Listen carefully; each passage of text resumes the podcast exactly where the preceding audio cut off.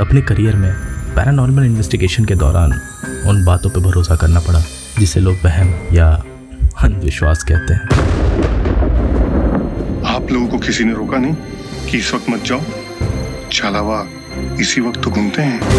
आपका तो काम अभी करना है। कहा जाऊँगा मैं?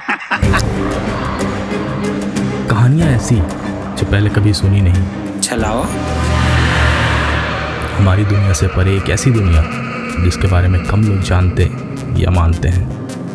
आइए सुनिए मेरे साथ कहानी उसी दुनिया की, साया अ हॉरर पॉडकास्ट